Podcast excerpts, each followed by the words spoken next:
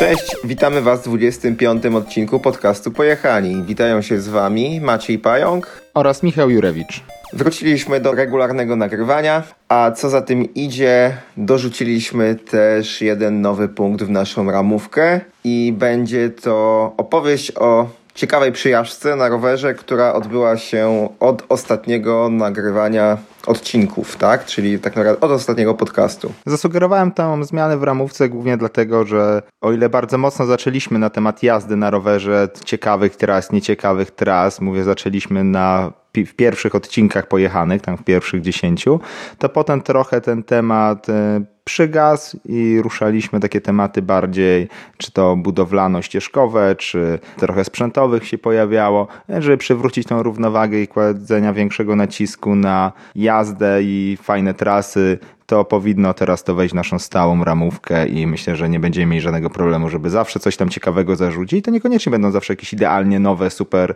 trasy, ale po prostu różne ciekawe przygody, ciekawe trasy, e, ciekawy układ starych tras i tak dalej, i tak dalej. Jak pewnie nas słuchacie, ci, którzy nas słuchają, no to wiedzą, że Michał raz w roku co najmniej od zeszłego roku robi tak zwany 6 lub 4 razy wysoki grzbiet i tam pojawiał się taki zjazd jak Polski Zielony ze Smreka, zwany absurdaliowym. I ostatnio, w ostatnią sobotę miałem okazję z Michałem przejechać się tym szlakiem. Okazało się, że w sumie go nigdy nie jechałem, bo finalnie jak jechałem to kiedyś graniczny, który gdzieś tam odbija z tego zielonego szlaku i leci dokładnie granicą między Polską a Czechami. No i muszę przyznać, że byłem mega zaskoczony, tak bardzo pozytywnie, bo mimo tego, że w Świeradowie w zasadzie spędzam pół sezonu, jak nie prawie cały, to na ten polski zielony w zasadzie nigdy wcześniej nie udało mi się pojechać i bardzo mi się podobał. E, Michał twierdzi, że wylosował całkiem ciekawą konfigurację, bo co duże opady deszczu, co dobrą ulewę, ten szlak po prostu mocno się zmienia. To znaczy, tak słyszałem. I obecna konfiguracja naprawdę bardzo mi przypasowała. On nie jest stromy, ale jest naprawdę cały czas bardzo dużo roboty na nim, żeby sobie wybierać odpowiednią linię, odpowiednio tam mieścić się w dosyć mm, precyzyjne przejazdy. No i można też sobie na nim tam po prostu odpowiednio podociążać, odciążać rower, żeby niektóre większe przeszkody po prostu no, e, przelatywać górą. Więc ja bardzo polecam e, polski zielony ze Smreka i liczę, że jak będę w przyszłym tygodniu w Świeradowie, to może jeszcze raz mi się uda na niego pojechać. No jest to zdecydowanie mm, chciałem powiedzieć jeden z najfajniejszych, to, to na pewno, ale mówiąc też mój ulubiony zjazd. Jak powiedzieć, który jest moim ulubionym z tych zjazdów w Świeradowie, to zdecydowanie powiedziałbym ten. Kiedyś go bardzo nie lubiłem. Kiedyś, kiedyś, to znaczy tam, nie wiem, 2017 i wcześniejsze lata, może 18 też był wredny. Nie, 18 już chyba był ok, bo właśnie w 17 albo 18 się bardzo mocno przemodelował, bo on kiedyś był taki w ogóle bardzo, bardzo wolny, kręty po lewej, prawej stronie drzewa i cały czas takie lawirowanie 5 na godzinę dookoła drzew. Potem go nagle wypukało i można było po prostu bardzo tak ciąć środkiem i było naprawdę, no tak płynnie, bardzo, bardzo płynnie można było sobie przycinać, a przez to, że jest dużo łagodniejsze, na przykład od początku jedynki, to też nawet dużo bardziej komfortowo się jechało. Teraz jest coś pomiędzy, czyli e, pewne nawet najtrudniejsze fragmenty się jeszcze bardziej wypukały są trochę i wychodziły, bo teraz więcej osób tam chodzi, e, się upłynniły. E, część takich najbardziej swobodnych stała się teraz dużo zdecydowanie mniej swobodna w porównaniu do tych lat poprzednich, ale jest naprawdę ciekawy wariant, a właśnie ja go sobie bardzo cenię ten zjazd przez to, że jedzie jedzie się go dość długo, tak? Przez to, że nie jest stromy, nie jest też jakiś nie wiadomo jak super szybki, jedzie się go tam bardzo, bardzo długo, jak na ilość przewyższenia. Ale co ciekawe to jest tak, że nie czuję na nim, że mi się jeździ na nim super. Ja zawsze czuję, że tam e, to nie jest e, mój rodzaj zjazdu, że tam dużo rzeczy mnie blokuje, jadę względnie wolno, co jest zmiana faktu, że bardzo lubię, bardzo lubię zjazdy. Mi się dość często zdarza, że pomimo, że są zjazdy, na których czuję, że mój performance jest bardzo kijowy albo co najwyżej średni, to i tak zjazd bardzo lubię z jakichś tam względów. No to właśnie to jest taki, mm, taki przypadek tutaj z tym absurdaliowym polskim zielonym i jak najbardziej zdecydowanie polecam, ale z fajnym podjazdem. On się tak naprawdę bardzo dobrze komponuje dopiero jak się zrobi dobry podjazd na górę, nie jakiś z tych asfaltowo-szutrowych. Też można szybko i na temat do góry, ale ale jak się go połączy właśnie z tym wspominanym kilka odcinków temu nowym wariantem od czeskiej strony, albo nawet nie wiem, czy wspominałem w ogóle o wariancie podjazdu domówka, jedynka, łącznik do trawersu, trawers granią na smrek, to z tym wariantem też jest naprawdę spokoj. Wtedy jest zarówno wyzwanie na podjeździe i na zjeździe, się robią bardzo fajne proporcje trasy, zdecydowanie dobra pętla. Początek jedynie jest lekko zaskakujący, bo jest taki no bardzo łatwy, ale można miejscami na peryskopową głębokość kołami wpaść, bo są pewne bagna i dokładnie tak było. Michał tutaj gdzieś tam przeskakiwał jakieś bagienko w cienkim miejscu. Myślę, kurczę, aż tak chyba głęboko nie jest, no. I tak wjechałem dokładnie po osie, przerzutka się zanurzyła tak czy się zanurzyły. Udało mi się zrobić jakiś szpagat i nie wpaść butami w to błoto, ale, ale rower został, więc akurat zdjęcie dokładnie z tego odcinka mamy, bo zrobiłem szybką fotkę, a później jechało się tak dobrze, że oczywiście żadnych fot nie robiliśmy to miło słyszeć, że się podobało i że będzie szczęście, ale tak naprawdę nie chciałeś w ogóle tak jechać. Na początku Holy Traila, tak, a może krótsza trasa, tak dalej, ale dobrze, dobrze wyszło. Ja też tam miałem jakieś pewne problemy sprzętowe, które przez moment my, myśleliśmy, że nas powstrzymają, ale dało się pojechać i wyszła klawa wycieczka. No tak, więc y, moją ostatnią przejażdżkę mamy zaliczoną. Teraz twoja kolej. To ja na świeżo, po wczoraj, odwiedziłem Ślęże po kilku dobrych latach, bo ostatni raz tam jeździłem, jak w większości tych tras takich, które powstały oddolnie jeszcze nie było, tylko wytyczaliśmy trasę z naszych zawodów MTB Enduro i tak naprawdę ciężko było tam cokolwiek wyznaczyć, bo była taka posłucha, posłucha w trasach, no wtedy się nam udało. Od tamtego czasu dużo rzeczy powstało, dużo rzeczy się wyjeździło, na pewno zdecydowanie się spopularyzowała tam ta miejscówka, dużo pewnie większe po prostu środowisko w okolicach Wrocławia, więc w końcu dałem się namówić pająkowi i przyjechać i to zobaczyć. Przyjechać po prostu było po drodze. No, specjalnie, specjalnie to mi się tam nie chciało jechać, ale że akurat było coś do załatwienia po drodze, to jak najbardziej chętnie skorzystałem i sobie to objeździłem. Wszystkie takie najbardziej znane trasy przyjechaliśmy, może poza jakąś tam jedną czy, czy, czy dwoma. Co tu dużo mówić, no fajnie się jeździło. Taka typowa sudecka, sudecka jazda, naprawdę Ślęża nie ma się czego wstydzić. E, bardzo dobrze się jeździ. E, szczególnie ten, to był OS trzeci z naszych zawodów, ten taki nazwijmy to graniowy i potem mocno zjeżdżający no on jest mega klawy. Teraz jeszcze w takich wysokich trawach, ponad głowę, wą, bardzo wąsko. Też widać, że jest najmniej wyjeżdżony, albo po prostu najlepiej znosi trudy jeżdżenia ze wszystkich tras, bo był właśnie bardzo wąski, z słabą widocznością, z bardzo zminusowanymi jakimiś trawersami i naprawdę się to bardzo dobrze klawo, klawo jechało. To ten najlepiej zapamiętałem. Cała reszta jest dość ciekawa, bo z takich moich wrażeń bardzo jest taka bike parkowa. No tak, a jeszcze co OS-u trzeciego, no to on OS OS-em trzecim jest tak no w 50% naszym, no bo początek jest nasz OS, później po tym takim mocniejszym podjeździe, gdzie odbijaliśmy w lewo i omijaliśmy shooter, no to jest zrobiony nowa ścieżka i później też tam jest kawałek naszym OS-em i cały dół już do, do, do ostatniego shooteru też jest tak naprawdę przemodelowany, więc, więc, więc tam z tego naszego OS-u tak jedna druga została. No, to prawda, tego Wiadomo, że już słabo pamiętam ten nasz OS, ale o ile ominięcie tej środkowej części szutrowej tą nową ścieżką to jest w ogóle super wdechem, o tyle nie jestem do końca przekonany, czy ta zmiana na końcu to jest na plus czy na minus, ale to już tam pamięć może mnie zawodzić. Mi się wydawało, że to jakoś tak mniej pa pałowało na dół e, w naszym wariancie, ale to może być jakieś totalne złudzenie, bo ja tak naprawdę co ja tam, jak ja jechałem to jak to parę razy wyznaczałem e, i właściwie tyle, więc moja pamięć tego starego układu jest bardzo ograniczona. Tutaj wracając do tych pozostałych tras, jakiś tam gangstery, Dolce Vita, co my tam jeszcze, Żmije jechaliśmy, więc naprawdę, naprawdę spoko, chociaż trzeba przyznać, że o ile są to no, trasy takie nieoficjalne, zrobione gdzieś tam przez jakąś miejscową ekipę, to wrażenie jazdy po nich jest typowo bike parkowe, tak? Że to bardzo wszystko przypominało mi klimaty parkline'u w Elstrze czy innych takich bike parkowych. Teraz po prostu to widać, że to jest wyjeżdżone, ale nie aż tyle, żeby to było jakoś w tragicznym stanie, wręcz przeciwnie. Stan tych ścieżek naprawdę jest, y, no, okej, okay. nie, nie przeszkadza, ale widać, że jest po prostu miejscami fest szeroko wyjeżdżone i, i że bardzo dużo osób tam, tam jeździ nie przeszkadza, to zdecydowanie raczej, raczej minus niż plus, ale nie, nie, nie przeszkadza. W dużym skrócie jeździło się bardzo fajnie. Myślę, że dobre średnie 6 na 10 miejscówce spokojnie przydzielam w rankingu i specjalnie jechać tam, pojeździć na pewno bym nie jechał, tak? To o ile do Oibin bardzo chętnie sobie dziś dojadę zawsze pojeździć, na Ślęże raczej nie, co zmienia faktu, że przy okazji jak najbardziej chętnie i bardzo fajnie można tam sobie pojechać. No to spoko, ciekawe przyjażdżki mamy zakończone. 6 na 10 to i tak całkiem niezła ocena. Chociaż to, że ty byś nie przyjechał, to w zasadzie bardziej bym to zwalał na to, że po prostu w ogóle nie lubisz jeździć autem i się przemieszczać, jak możesz wyjść pod domem i sobie pojeździć, więc tutaj nasi słuchacze muszą jeszcze wziąć pod uwagę, że jak nie mają problemu z zapakowaniem się do auta, to na miejscu Michała po prostu przy takiej ocenie by jeździli po Ślęży i przyjeżdżali na Ślęże. No, bardzo możliwe, ale gdyby na przykład była jedna odległość czasowa, czy tam kilometr bardziej czasowa była do Oebin czy, czy na Ślęże, to zdecydowanie polecałbym Oebin, tak tylko i wyłącznie z własnego punktu widzenia. Myślę, że spora część Polaków jednak jakby na to nie patrzeć, dużo bliżej ma na Ślęże niż do Ibin, ale to jest tylko i wyłącznie spowodowane już umiejscowieniem na mapie tego. Zachodnia granica, wiesz, tam na autobany i na południe to już nie jest takie oczywiste. Owszem, ale cały Śląsk, większość Dolnego Śląska, Mazowsze i, i wszystkie inne miejsca.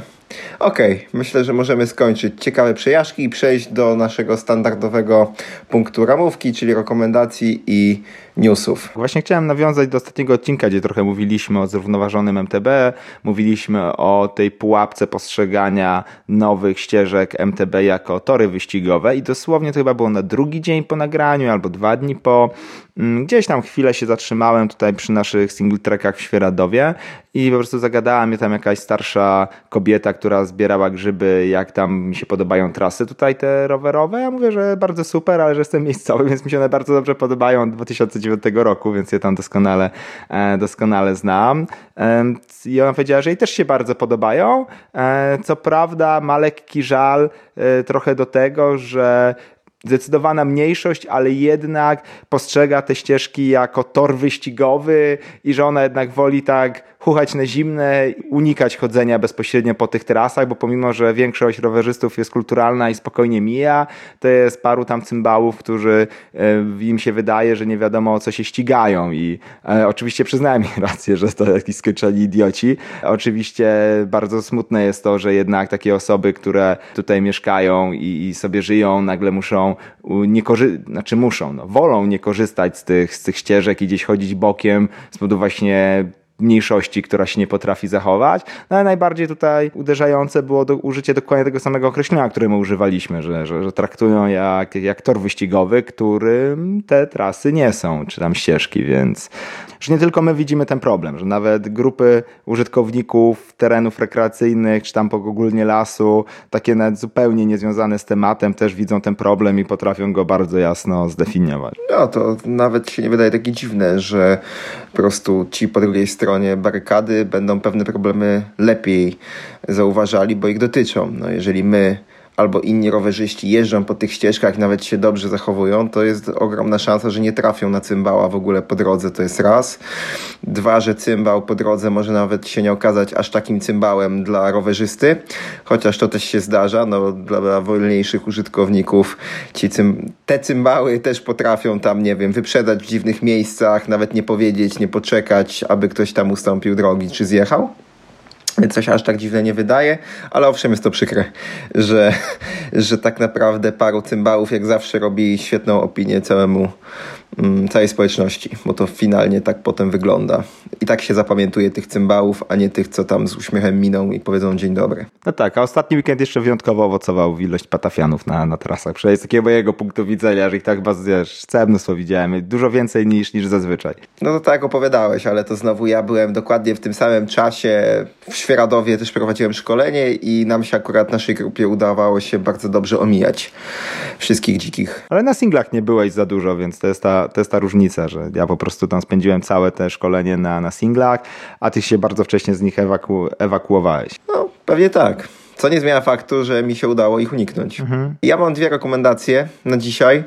Pierwsza to taka no, rekomendacja, taki news, że mm, w ostatnią sobotę, kiedy jechałem do Bielska, dostaliśmy newsletter i byliśmy poleceni, a w zasadzie 23 odcinek Pada Deszcz został polecony przez najlepsze polskie podcasty, za co bardzo dziękujemy, bardzo nam miło. No a my także polecamy do zapisania się do ich newslettera. Mm, link podamy u nas w notatkach do odcinka, bo po prostu co jakiś czas, a w zasadzie co sobotę wysyłają list maila z najnowszymi i najciekawszymi odcinkami podcastów z bardzo różnych dziedzin, branż i tak dalej, więc jest to tyle fajne, że zawsze można sobie poszerzyć ten, tą swoją bibliotekę podcastów o coś nowego, a nuż coś się nam spodoba.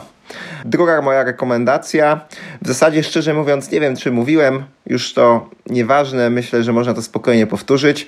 E, naszym partnerem w tym roku, naszym, to znaczy Fundacji Pomba i Szkoleń jest firma 3Biker, która produkuje i sprzedaje koszulki o bardzo różnych wzorach, ale także przygotowała koszulki nasze pombowe, w których jeździmy my, instruktorzy, ale to także wy możecie je kupić. Takie same jak jeździmy my, czyli takie granatowe, spokojne i takie bardziej szalone, mm, granatowo-pomarańczowe z żółtymi akcentami, więc jeżeli chcielibyście po prostu zakupić koszulkę i nosić logo Pomby dumnie na piersi, to zachęcamy. Oczywiście link do sklepu 3Biker e, w notatkach do odcinka. No i oczywiście jeżeli inne wzory Wam się podobają, to jak najbardziej zachęcamy do kupienia ich koszulek. Oni są 3Biker, 3Biker, 3Biker, jak, jak, jak należy ich wymawiać? Nie mam zielonego pojęcia. Zapytam Andrzeja, powiem w kolejnym odcinku. Okej, okay, bo ja zawsze myślałem, że to jest taki, wiesz, freebiker, nawiązując... Że odwolni. Tak, od freerider, freebiker i tak dalej, ale e, no nie mam też zielonego pojęcia, więc jak będziesz miał przy okazji, zapytaj, dobrze, dobrze wiedzieć. Nie, żeby to robił jakąkolwiek różnicę. W każdym bądź razie trzy pisane liczbą, biker e, do tego razem i mamy nazwę tej firmy i można sobie właśnie na ich stronie internetowej sprawdzić i co tam jest w ofercie. Oczywiście polecamy nasze pombowe wzory. Okej, okay. no to możemy przejść do głównego tematu odcinka. Myślę, że szybko pójdzie, bo nie widzę tutaj aż tak dużo e, pola do dyskusji, ale może się zdziwię. No, przede wszystkim rozpoczynam nową serię tematów, która będzie kontynuowana podobnie do naszej tej serii odnośnie od pomysłu do wybudowania trasy, która co ile? Trzy albo cztery? Nie, trzy mieliśmy już odcinki tej serii kolejne jeszcze dwa są zakolejkowane, a tu kolejna seria obserwacji na szkoleniach. Ponieważ tych szkoleń techniki jazdy trochę prowadzimy, ze sporą ilością osób się spotykamy na tych szkoleniach, więc wtedy mamy okazję poznać e, różne historię, odpowiadać na czasami bardzo ciekawe pytania, y, zobaczyć jak ludzie mają rowery poskładane i tak dalej, i tak. No i się z tymi obserwacjami będziemy chcieli podzielić i tutaj na pierwszy ruszt zaproponowałem, na pierwszy ogień zaproponowałem najgorzej utrzymane, ustawione komponenty roweru, czyli to, co zazwyczaj uczestnicy naszych szkoleń, zazwyczaj no, statystycznie najwięcej mają jakieś, to najczęściej mają zupełnie zgracone, źle ustawione i w ogóle się dziwimy, że nie boją się albo że w ogóle gdziekolwiek są w stanie dojechać. Okej, okay, ja mam trzy takie główne punkty. Uznałem, że więcej nie ma sensu, bo się nie zmieścimy w czasie. Nie wiem, ile masz ty. U mnie na pierwszym miejscu wylądowały hamulce czyli zupełny brak skuteczności, zatłuszczone tarcze tak, że po prostu hamuje jak pociąg na stacji, który wjeżdża. No i klamki oczywiście zawsze w kosmosie, to znaczy albo bardzo płaski kąt, oczywiście zawsze przesunięte maksymalnie do chwytów kierownicy tak, żeby palcem trafiać nie na końcówkę klamki, a na środek gdzieś tej klamki albo w ogóle na jej początek, więc, więc to jest chyba najczęstszy źle ustawiony, a przy okazji utrzymany komponent, bo on jest taki dwa w jednym no, u części osób, bo klamki to w zasadzie 80 myślę procent uczestników szkoleń ma na początku źle ustawione, a jeśli chodzi o utrzymanie hamulca w takim no w sprawności, żeby nie był zapowietrzony, zatłuszczony, po prostu był skuteczny. Po prostu zawsze na szkoleniu jedna, dwie osoby się zdarzą, które w ogóle na przykład przedniego hamulca zupełnie nie mają. To prawda. Ja nawet myślę, że te statystyki, jakbym tak miał, wiesz, przymrużyć jedno oko i strzelać, to zdecydowanie jeszcze większy, kręciłbym do góry, tak, że i to też był mój numer jeden, czyli beznadziejnie utrzymane, beznadziejnie ustawione hamulce, to jest plaga i co jest ciekawe, że na przykład często są w stanie użytkownicy takich rowerów powiedzieć, że ich bolą bardzo ręce na zjazdach, albo że nie mają siły hamować. Potem bierzesz ten ich hamulec, a on po prostu w ogóle nie hamuje. No to się nie ma co dziwić, że łapy mają po prostu całe obolałe, jak muszą, wiesz, zaciskać i, i, nic się nie dzieje. Mm, co jest ciekawe, że nikt nie pomyśli, że najwyższa pora może je wyrzucić z śmietnika albo naprawić, albo dobrze, dobrze ustawić. Tak? Szczególnie, że jeszcze to ustawienie klamek to to trochę wiedza tajemna. Tak? W sklepach o tym nie wiedzą, bike fitting o tym nie wie, tych w poradnikach internetowych jakieś bzdury są napisane. To jest takie, no, Trzeba się bardzo mocno zainteresować tematem, żeby, żeby wiedzieć jak, ale z kolei no, samo ich utrzymanie, czyli gdzie po prostu no, łatwo jest wyczuć, jakkolwiek nacisnąć na tę klamkę i zobaczyć, że się nic nie dzieje, no to są ludzie bardzo zaskoczeni, jak im mówimy, że te hamulce to w ogóle nie hamują, tak. E, bardzo to dziwne, bo to chyba raczej nie trzeba nikomu tłumaczyć, że dobry hamulec to jest no, podstawa pewnej bezpiecznej jazdy na rowerze. Z drugiej strony wiesz, znowu gro osób, które przyjeżdża na szkolenia, hamuje tylko tylnym hamulcem, gdzie tylny hamulec, aby zablokować koło, no to wiesz, no tam za dużo nie potrzebuje tej siły. Przedniego nie dotykają, bo strach, że przelecą przez kierownicę, więc ten przedni często oprócz tego, że jest zupełnie nieskuteczny, to nawet jest przy okazji nieużywany, więc to myślę, że to też z tego powodu czasem się takie dziwne, dziwne rzeczy dzieją. Ale tak, te, też się zgadzam, że to jest chyba największy problem i, i, i, też jestem zawsze zaskoczony, jak bardzo te hamulce mogą nie działać. Tutaj pozdrawiamy Kamila z wypożyczalni BMS, do którego zawsze odsyłamy, żeby tam zrobił, uratował szybko jakimiś klockami nowymi, odtłuszczeniem tarczy albo szybkim odpowietrzeniem. Kamil jest zawsze przeszczęśliwy. Najczęściej ty mu przysyłasz o, ludzi na, na, na szybki serwis. To prawda, że to ja zazwyczaj Kamilowi tam przysparzam roboty, wysyłając ludzi z beznadziejnymi hamulcami, żeby tam jakkolwiek uratował, chociaż tak naprawdę bardziej częściej z nadzieją, że im rower wypożyczy i w ogóle nie będzie się zajmował tymi hamulcami. Zazwyczaj wiem, że tych hamulców już nie da rady wiele, wiele wykrzecać, ale też widać, że są w tym BDSM-ie dość oporni, albo po prostu już rowerów nie mają, żeby tam tym ludziom wsadzić na, na, na kolejne rowery, bo to też jest możliwe, że w weekend nie jest tak wcale łatwo, tak o, zbiegł jeszcze w jakimś tam rozmiarze i tak dalej, i tak dalej dobrać, więc pod tym względem nie jest łatwo łatwo, no ale coś tam się zazwyczaj udaje uratować, ale też bez szału. Ciekawe jest to, że ludzie są dość oporni, jeśli chodzi o wymianę tych, e, tych hamulców na nowe, że z drugim komponentem, o którym zaraz wspomnę, e, że też jest takim najczęściej badziewiórem w tych rowerach naszych uczestników, e, to tam nie ma problemu, a właśnie hamulce to potem przyjeżdżałem na kolejne szkolenia nadal z tymi samymi badziewnymi hamulcami, więc to trzeba ich tam pięć razy im powtórzyć, że mają to wyrzucić śmietniki i albo naprawić, tak, bo to zazwyczaj jedno albo drugie. No ale teraz przechodząc do tego drugiego, bo hamulce były też u mnie na liście numer jeden, numer dwa, fatalnie dobrane pedały i buty kolejny, ciekawy kolejny element, który jest zupełnie pomijany i się potrafią ludzie pokazać na ok, rowerze, całkiem taki no, po prostu jakimś tam lekkim fullu, dość mocno terenowym, z miejskimi pedałami, albo z miejskimi pedałami i z butami do pedałów wpinanych, albo e, w jakichś trampkach, albo dobre platformy i znowu buty do pedałów wpinanych. No po prostu wszelakie kombinacje. Jedynie trzeba przyznać, że od dwóch, trzech lat już nie ma nikogo w noskach, więc to jest już jakiś, to już jest jakiś progres. Ale tak poza tym świadomość, że pedały, na których stoimy i to jest jeden z nielicznych punktów naszego styku z rowerem i to jak stabilnie leży noga na tych pedałach, to jest kluczowe do tego, żeby panować nad rowerem. To jest zazwyczaj zupełnie pomijane, co też tutaj myślę, że sklepy, które te rowery sprzedają, powinny trochę bardziej uświadamiać, ale zazwyczaj to one bardziej przeszkadzają tak naprawdę niż, niż uświadamiają no, no. z tego, co mówią nasi uczestnicy. Tak, to znaczy, no już kiedyś tu poruszałem tą historię, mogę tylko przypomnieć, że po prostu miałem dwa dni szkolenia indywidualnego na Ślęży. Po pierwszym wysłałem kogoś po porządne buty, bo pedały właśnie miał całkiem niezłe, tylko że po buty wysłałem do platform i zostają mu sprzedane w niby renomowanym wrocławskim sklepie buty do pedałów wpinanych z informacją, że te buty są i na to, i na to, więc już sam zadzwonię tego sklepu, powiedziałem, żeby ładnie panu wymienili te buty, bo to już przechodzi ludzkie pojęcie, więc, więc myślę, że sklepy w ogóle na to nie zwracają uwagi, mogłyby spokojnie tutaj wciskać komplet pedałów i butów, czego w ogóle nie robią. Ale tak, świadomość jest zupełnie zupełnie jest jej brak, to jest raz, ale druga rzecz, co ja zauważyłem, no bo też sporo prowadzę tych indywidualnych pierwszych szkoleń, gdzieś tam zawsze te wieć w teren w Bielsku wchodzą, więc trochę styczności z tymi uczestnikami na tych pierwszych poziomach mam i tam najczęściej tłumaczymy te e, podstawowe zasady, jak, jak, jak powinno się dobrać pedały, jakie buty i tak dalej. To często jest tak, że na samym początku ludzie mówią, nie, że w sumie to oni mają spoko te buty, no dobrze się trzymają, czują, że jest dobrze. No i jakby tam najczęściej no, idą takie no, mocne słowa, że i porównania, że to bez sensu, że, że, nie ma, że, że to nie ma najmniejszego sensu, że to tak jakby próbować w sandałach wchodzić na, na, gdzieś tam na rysy, owszem da się, ale w butach górskich będzie wygodniej, albo ja mam takie drugie porównanie, że to tak jakby próbować jeździć na łyżwach z dopiętą łyżwą do buta trekkingowego, no to tak samo będzie na pewno stabilne i dobre jak, jak, jak pedały yy, jakieś miejskie i zwykłe adidasy. No i później najczęściej na kolejnych poziomach, jak ci ludzie już zmienią te buty i pedały, no to wtedy mówią, że rzeczywiście mieliśmy rację. Wtedy jest taki, zawsze, zawsze przynajmniej na mnie to, do, do mnie kierują te słowa, że tak, że to był rzeczywiście najlepsza, e, to była najlepsza inwestycja, jaką mogli teraz poczynić w rower, zaraz po tym szkoleniu i dało im to dużo więcej komfortu. To się zgadza, są takie historie i tych jest całkiem mnóstwo.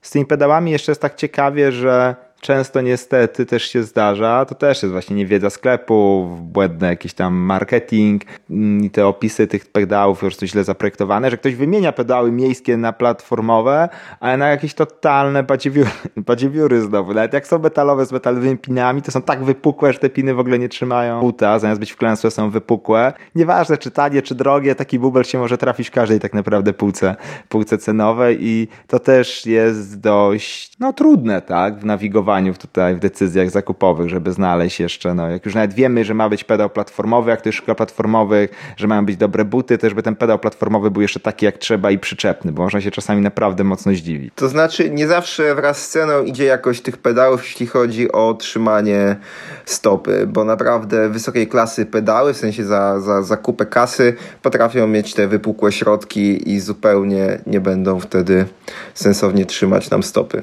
To jeśli o mnie chodzi, to to te dwa punkty. Hamulce, pedały są takie najbardziej krytyczne, że często zupełnie zapomniane i przede wszystkim, że często nawet taki widać, że wśród osób, które dość mocno tam inwestują w rower, bo ten rower jest dość, czy inwestują, wydają na rower, bo jest dość no po prostu wysokiej klasy, całkiem nieźle utrzymany, nie wiem, no napęd, hamulce i pedały totalny szrot coś jeszcze masz do dodania tutaj z kategorii tych takich najgorszych? No ja mam jeszcze dwie tak naprawdę, ale takie dużo mniej istotne tak naprawdę. E, kąt i wysokość siodła. I tutaj bardzo często zdarza się, że ludzie jeżdżą z mega zadartymi nosami siodła w górę, ale to tak, że po prostu miednica, plecy idą w tył, a później tors cały y, musi się mocno pochylać do przodu i wyciągać muszą ręce, żeby dosięgnąć do kierownicy. Zupełnie po prostu nie przestawiają tego kąta siodła tak, żeby było jakkolwiek wygodnie, ale z wysokością są ciekawsze moim zdaniem czasem mm, chodzki kloski, szczególnie u osób, które ledwo co kupiły rower. Ten rower jest całkiem już niezłej klasy, bo na przykład ma szczycę regulowaną. No i ta szczyca regulowana nie zawsze i, i regulacja tego wys wysokości siodła nie zawsze dla ludzi jest tak jasna, że w w momencie, kiedy naciskają e, manetkę i siodło idzie w górę, to to siodło musi wtedy w tej maksymalnej wysokości być na tej wysokości do podjazdów. Więc zdarzają się po prostu w tym roku dosyć już parę, paru osobom takie sytuacje, że to siodło zostało jakoś tam w sklepie ustawione, na przykład, albo tak po prostu został rower wydany. I oni regulowaną szczycą nie wyciągają po prostu siodło na tą optymalną wysokość do podjazdów, tylko muszą szukać trochę jak w fotel, fotelu biurowym tej optymalnej wysokości i nie wyciągać jej do końca. No, więc, więc to jest taka nowość, którą ja zauważyłem w tym roku. A trzecia rzecz, to bardziej mój fetysz. Jak ja widzę łańcuchy i napędy takie po prostu zaklejone olejem i potem tym pyłem i piachem, to, to jestem przerażony, ile ludzie oleju zawsze le leją na ten łańcuch, że są w stanie po prostu go tak oblepić jakimś syfem potem z drogi. No, ale to już jest, więc nie samo działanie, a czystość napędu zawsze u mnie po prostu powoduje jakieś tam niemalże palpitację serca, bo to później widać najczęściej, jak ktoś jest na szkoleniu i ma prawą łydkę brudną, to znaczy, że, że, że łańcuch jest po prostu cały yy, w oleju i w takiej paście po prostu już yy, zrobionej z brudu, smaru, oleju i wszystkiego, co tam się z kół unosi na łańcuch. Ale tak bym miał powiedzieć, to jakieś te, wszystkie te rzeczy, które teraz wymieniłeś, to tak w tych moich grupach, z tym, co ja mam do czynienia, to jakieś takie totalnie niszowe, tak? Tak w sensie, że z zadartym siodłem osobę, to ostatni raz widziałem pewnie z kilka lat temu, że przez co najmniej kilka lat nie miałem tak, żeby to było, wiesz, krytyczne, czy jakkolwiek i wymagało natychmiastowego przestawienia, albo w ogóle jakkolwiek wspominania o tym. Z tą wysokością siodła, że jak fotel biurowy, okej, okay, to może Agnieszka coś wspominała na jakichś tam indywidualnych z parę razy, ale to mi się też, też mi się to w ogóle nie zdarzyło. I tak samo z tymi brudnymi, takimi zaklejonymi łańcuchami, to też wiesz, no, jeden na rok, czy coś, że cała reszta raczej ma takie suchary, że jak jedziemy tam w kilka osób, to wiesz, tam buczy, więc te, te, te rzeczy, które wspomniałeś, to nie wiem, może są jakieś specyficzne dla Bielska na przykład. Nie, nie sądzę, że były specyficzne dla Bielska, po prostu kąt siodła to szczerze mówiąc mam co szkolenie kogoś, a z tym na pewno to taki mój fetysz, nie? Okej. Okay. To, to nie, to właśnie tak jak mówię, w moich tych grupach to zupełnie niszowe. To już prędzej co bym miał powiedzieć, to że mają po prostu zwykłą, jak mają zwykłą sztycę nieregulowaną, to mają ją za długą i nie mogą obniżyć siodła, tak? Że to jest, to się zawsze trafi w jakiejś grupie. Jeśli jest grupa na pierwszym szkoleniu, to się zawsze trafi więcej niż jedna osoba, która ma za długą sztycę, e, więc nie może obniżyć siodła, co jest dwóch powodów właśnie niekorzystne. Po pierwsze, bo nie może obniżyć siodła. Po drugie, po co to wozić? Jak można tutaj i zyskać na odchudzeniu roweru i zyskać na możliwości regulacji wysokości siodła w dół. Trzeba raz, dwa i obciąć. Co ciekawe, ludzie wiedzą, że kierownicę można czasami przyciąć, że taki, taki, taka operacja się zdarza. O tyle ucinanie sztycy jest, o, to, to się przycina, tak, a się nie zepsuje i tak dalej, i tak dalej. To to jest już zazwyczaj dużo bardziej wiedza tajemna dla, dla uczestników. No to w ostatnim Bielsku, jak powiedziałem pierwszego dnia, że dzisiaj po szkoleniu poprzycinamy wam te siodła, bo tam dwie osoby, znaczy sztyce, bo dwie osoby miały do przycięcia, no to jak później wyciągnąłem obcinaczkę do rur, czyli nie brzeszczą, tylko taką po prostu hydrauliczną obcinaczkę do rur, no to te dwie osoby myślały, że ja żartuję, że to zrobię, no. Więc, więc to, to było tyle zabawne, że to ty mówiłeś poważnie. No tak, poważnie mówiłem. No, przytnie się i po temacie. No też nie ma już za to, za to na plus jest to, że osoby, które mają wklejone sztyce na butapres są już rzadziej. Nie wiem, czy do nas nie przyjeżdżają, czy, czy z kolei zaklejanie sztyce na butapred już e, poszło, odeszło do lamusa. Mam nadzieję, że to drugie. Ja nie miałem nigdy takiego przypadku. Słyszałem tylko od ciebie. Nigdy nie miałeś takich? A może już nie pamiętam z tych pierwszych szkoleń, że ja kojarzę, że tam po prostu jedna może szczyca się po prostu już tak, wiesz, na zimno zespawała, że była nie do ruszenia, ale nie dlatego, że ktoś się tam specjalnie wklejał czymś, żeby się... Aluminium carbon, typowa sytuacja, tak, że się tam, to takie to e, też się zdarzały kiedyś, teraz, teraz rzadziej, ale takie na butaprem właśnie przy takich, no nie wiem, osobach, które się tam mocno ścigały w maratonach cross country się zdarzyły, bo tam, nie, nie wiem na czym to polegało, na strachu przed mocniejszym dociśnięciem szybko zamykacza, czy żeby to wyciszyć, tam nie wiem, czy jaka była tego geneza, ale kiedyś był taki, taki patent i to się zdarzał, ale od kilku lat nic takiego nie było, więc to, to dobrze, że to wy, wymarło. No okej, okay, to chyba doszliśmy do końca głównego tematu. Chyba, że masz jeszcze jakieś zupełnie, tak z drugiej strony, obserwacje, ale dotyczące tego tematu, który, który, wzięli, który wzięliśmy dzisiaj na ruszt, czyli o jakimś utrzymaniu, ustawieniu komponentów, ale nie wiem, bardziej o jakimś plecakach i innych tego typu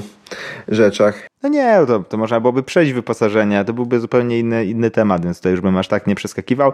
No na pewno można powiedzieć o amortyzacji, tak, że to amortyzacje i to wiadomo, że ustawienie dobra amortyzacji to jest tam no już wyższy stopień wtajemniczenia i tak dalej, ale choćby takie minimalne typu ten sak, czyli to ugięcie wstępne, no to jak dobrze wiemy też zazwyczaj jest to dość słabo rozumiane i słabo ustawione, e, co często sobie po prostu ludzie w ten sposób no, przeszkadzają, tak? Prostu mogą ten sam sprzęt, może im się jeździć dużo lepiej na tym samym sprzęcie, jeśli sobie trochę nam poświęcą czasu na, na ustawienie. Znowu tak naprawdę to jest problem głównie ze sklepami i, i z serwisami, że tego w ogóle nie tłumaczą albo nie starają się zrobić. Wydaje się, że do tego tutaj e, spisu tych zapomnianych komponentów, jeśli chodzi o serwis, utrzymanie, to ta amortyzacja na pewno jest. To prawda. Chociaż tutaj ona moim zdaniem na, dla większości osób, które się tak wiesz, przyjeżdżają na ten pierwszy poziom, to jakby tej amortyzacji tam nie mieli ustawionej, to, to przy ich jeździe to tam ma drugorzędne znaczenia, szczególnie przy, tych, przy, przy, przy tym, jakie amortyzatory w ogóle mają najczęściej w rowerach ludzie. No ale na drugi dzień, po pierwszym dniu, kiedy tam ustawiamy na zajęciach popołudniowych, mm, tą amortyzację, żeby przynajmniej tam ustawiamy. To jest tak, że się że ustawiamy ugięcie wstępne i jakkolwiek tłumienie powrotu, żeby takie było, no, jak nie zabijało. W granicach jakiejkolwiek tolerancji nie zabijało. I zazwyczaj jest zawsze komentarz, że o kurczę, teraz to działa, tak, że już myślałem, że zmieni amortyzator, a zaczęło to w końcu działać, więc to nawet na takich delikatnych rzeczach już czują tą różnicę, y, którą się dało uzyskać właściwie w 10 minut, czy tam w 15, bardzo niewielkim kosztem i można dużo, dużo lepiej się czuć na tym rowerze, więc tutaj kolejne takie zapomniane, ale na pewno nie aż tak kluczowe jak te, jak te wcześniej wspomniane, tak? Bo ile To, że ktoś tam może nie do końca kumać, ile się ten amortyzator ma uginać i tak dalej, no to okej, okay, ale to, że hamulce jak się naciska powinny nas zwalniać, to się wydaje bardziej oczywiste. To prawda. Dobra, myślę, że w sumie to doszliśmy do końca naszego odcinka. Chyba będzie taki krótszy. Tyle dobrego. Krótszy też, bo nie ma pytania od słuchacza, więc tutaj jak najbardziej zachęcamy. Jeśli macie jakieś, jeśli macie jakieś pytania, macie jakąś, nie wiem, dyskusję, polemikę z nami, to śmiało wysyłajcie. E, to będziemy mogli się wtedy ustosunkować i trochę robić dłuższe odcinki, będziemy mieli na co odpowiadać, a że obecnie nam się skończyły, nie dostaliśmy żadnych pytań, no to to tyle na dzisiaj, ale za to dostaliśmy sporo komentarzy do ostatniego odcinka zrównoważone MTB głupcze, więc e, też spoko, też jakaś tam dyskusja na Twitterze e, krótka toczyła, czy tam nadal toczy. E, no spoko, miło, miło jak jest jakiś kontakt z drugiej strony. No więc e, standardowo polecamy nasze kanały w mediach społecznościowych. Nasz podcast znajdziecie na Facebooku, podcast Pojechani oraz na Twitterze Pojechani. Mnie na Facebooku Maciej Pająk i na Twitterze Pająk EMTB, Michała tylko i wyłącznie na Twitterze, Michal Jurewicz. Oczywiście, jeżeli nie jeździcie teraz i w tym momencie na rowerze, zachęcamy do tego, żeby wziąć ten rower i pójść pojeździć. Do zobaczenia, a w zasadzie usłyszenia w kolejnych odcinkach podcastu. Na razie, cześć. Na razie, cześć, do zobaczenia na trasie.